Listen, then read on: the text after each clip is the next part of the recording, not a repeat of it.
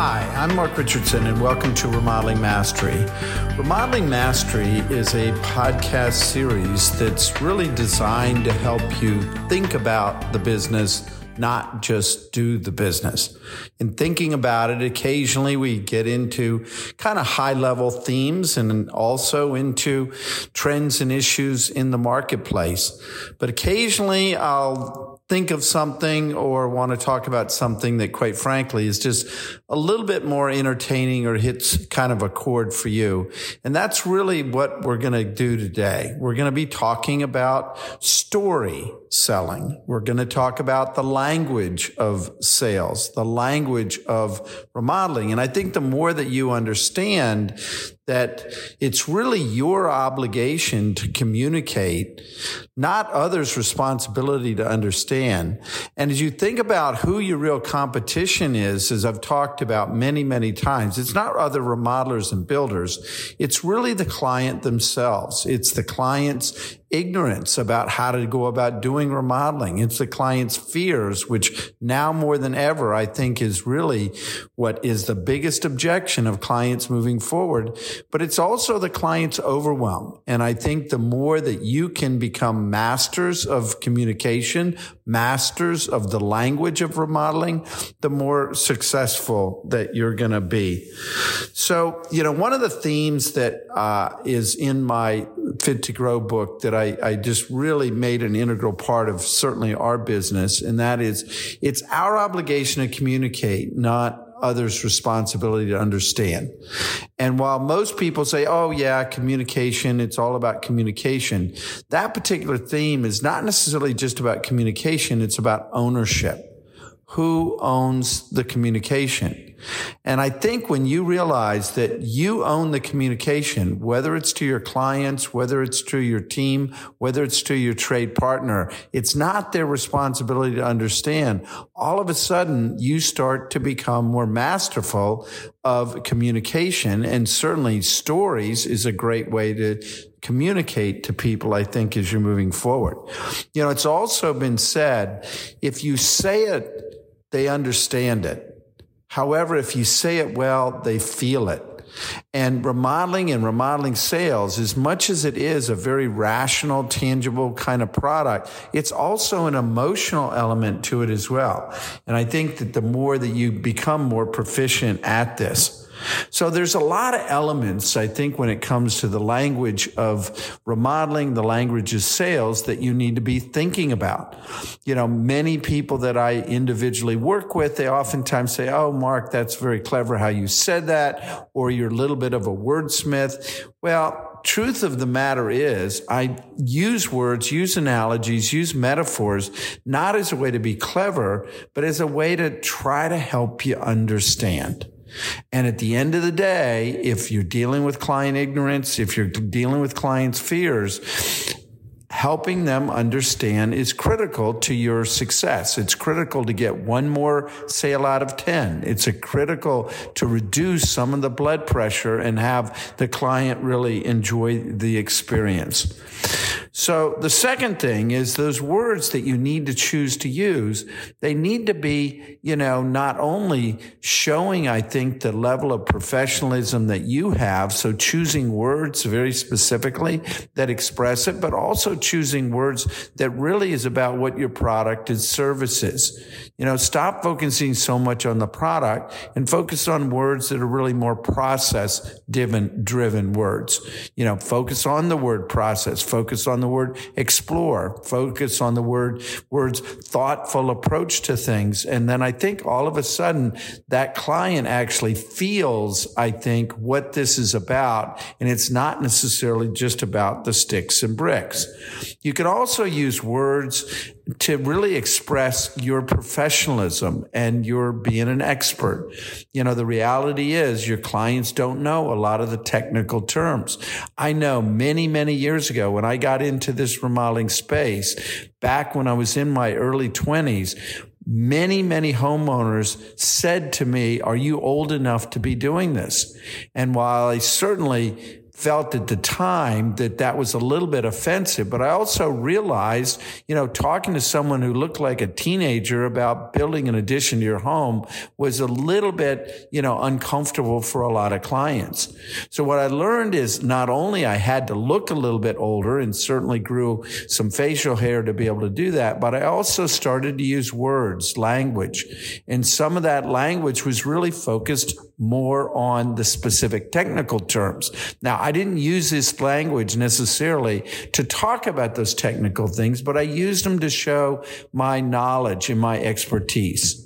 You know, I talked about specific, you know, details around the, the exterior trim using the word fascia or soffits. I also used the word fenestration Many of you don't even know what the word fenestration means, but it actually is the openings. It's a windows. But just by using that as opposed to the word window in a very light way, the client automatically starts to look at you slightly differently than in fact using other simple, simple words. So it's important, I think, that you use words that really help you to gain authority, help you to be the expert. And I think being the authority and expert will reduce some of their anxiety and fears and ultimately have they, have them want to buy with you. So a, few, a few key elements as it comes to your stories that you tell in remodeling. Many, many years ago, I heard a speaker, Daniel Pink, say, you know, there are three key things when it comes to giving a talk that you should make sure that you integrate. And over the years, as I process this, I've been able to use these three things, not only as it relates to certainly giving talks or writing a column or whatever it happens to be, but also I use this when when it comes to stories as well. The first is that you've got to have brevity. So you need to think about how, when you're telling a story or explaining something in the language, you know, it's the right cadence. It's the right pace. It's got to be relatively concise and it's got to be brief. Nothing's worse than going to a movie, for example, and you expecting that movie to be an hour and a half and it takes two and a half hours. You don't remember how good the movie is. All you remember is how long it was. So brevity is very, very important when it comes to that experience. The second is levity. You know, you've got to not so be serious. You've got to, you know, really integrate in some other kind of lightness, a little bit of humor into things. You don't need to be a jokester, but you need to have a little bit of levity when it comes to uh, when it comes to conversations, when it comes to stories. And I think being a little bit self-effacing in all of this is a great way to do it. You know, put yourself out there as someone that stumble bumbled when it comes to something related to the client, because what it does is it helps them to feel more comfortable. And the third is you want to make it relevant.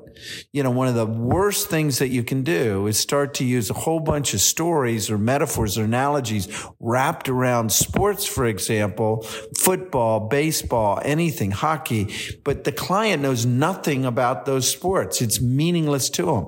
Matter of fact, I was just at a board meeting literally last week where one of the board members stood up and said, okay, can we stop talking about sports analogies and, and, and metaphors? Because I don't like and watch sports.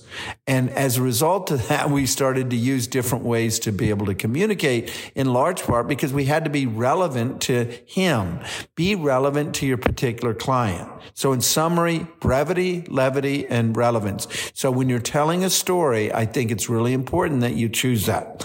So I want to take a moment and there's probably hundreds of stories that you can or I can tell that really, I think hit that emotional chord, but also intellectually so ultimately the clients get it.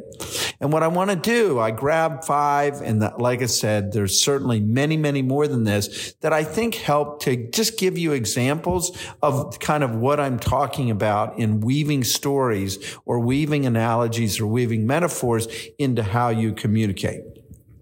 The first one is when it comes to new construction and remodeling.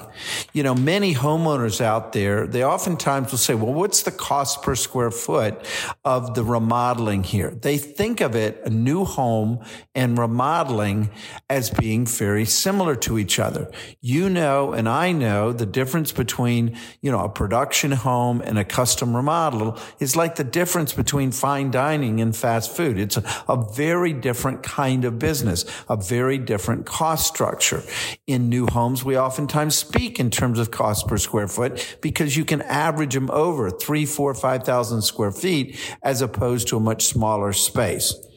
So one of the things that I heard many years ago that's a little story that I think helps the client to understand is you kind of position it, well, you know, I appreciate that question, but remodeling and new construction are really very different.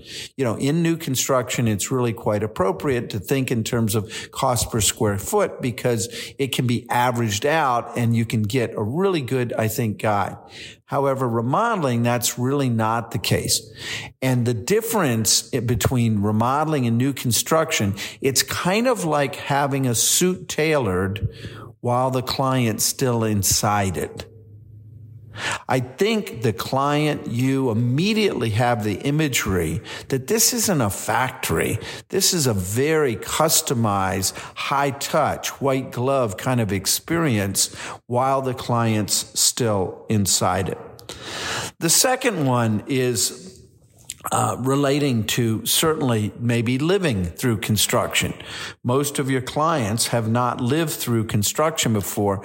And I oftentimes would tell about a story about a client that I had many, many years ago that actually struggled with that. They had a relatively good size house. They were expanding it substantially and renovating it. However, we were touching about 80% of the home and they had two children that were in elementary school and uh, they were trying to describe what is this going to be like? And there was a lot of stress in terms of how disruptive it was going to be. So the client, her name was Deborah, what she did with her family, she sat them down and she said, you know, we're going to go on an adventure. And in this adventure, we're moving out of our four bedroom home and we're moving into a one bedroom apartment. In this one bedroom apartment, since we're kind of renting it as opposed to owning it, we get to, you know, be much more casual. We get to go out and experiment with restaurants we can go to. We don't necessarily have to worry about kind of the daily upkeep and cleaning like we do. Yes, it's going to be a little bit of a camping trip, but it's going to be an adventure. The long and the short of the story was not only did the client and the family get through the remodeling process, but they really enjoyed it because they changed the paradigm from this disruptive kind of thing that remodeling is to actually an adventure that they were going through and almost more of a camping experience than necessarily, you know, uh, being taken away from all their comforts. Number three story I want to share is uh, actually another story that that kind of gets out there when it comes to uh, a, a, different kind of story, and that's the whole notion of of uh, putting the project off. You know, many of your clients, I think, oftentimes think when they're looking at the commodity costs of lumber going up and down, many of them are kind of pushing the pause button out there.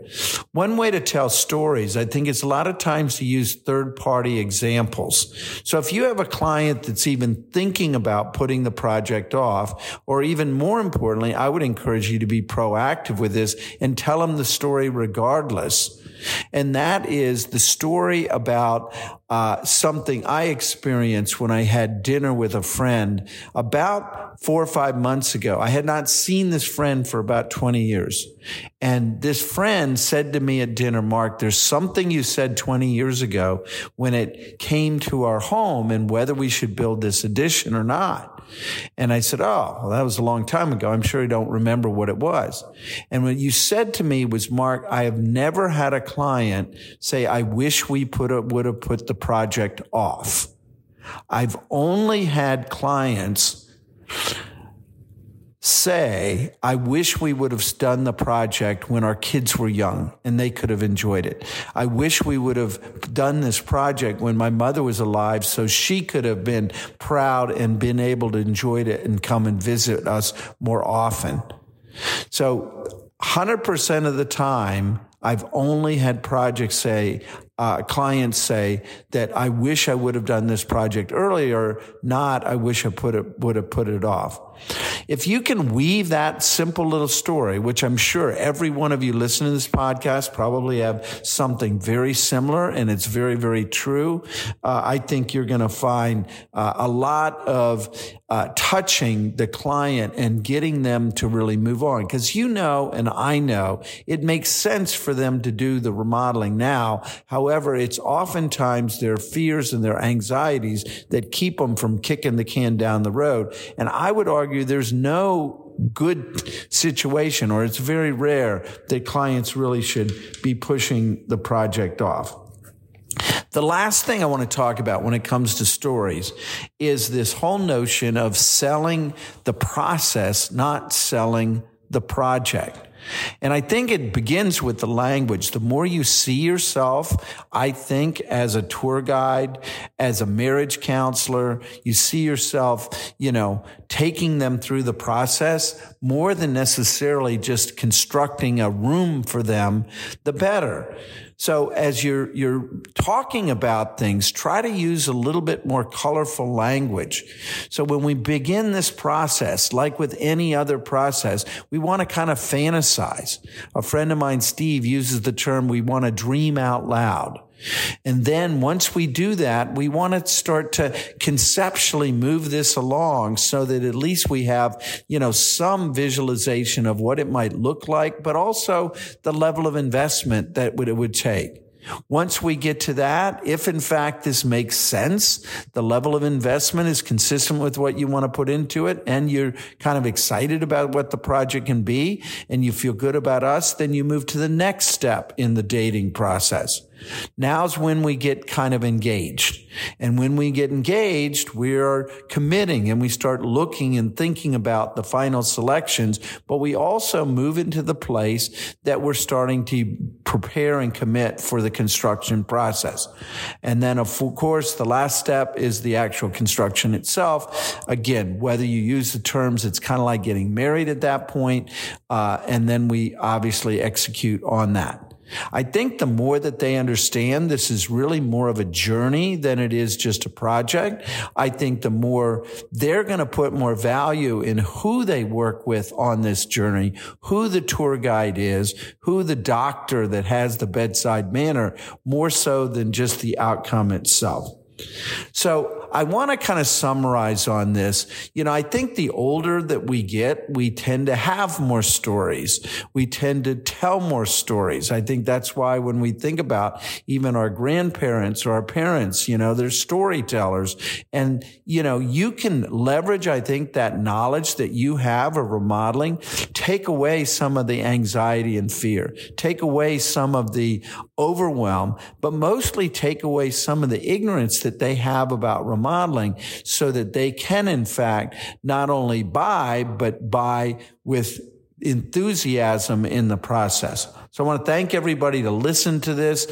I hope you're out there thinking about stories yourself and really leveraging this in a way that's having you kind of not only be a little bit more of that communicator, but also see a lot of success yourself. Take care, everyone. Thank you for listening to the Remodeling Mastery Podcast by Mark G. Richardson, supported by Professional Remodeler Magazine, Engage, Leap, Marlamar, and Destination Motivation. Check out our earlier podcasts on iTunes, Spotify, or wherever you get your podcasts.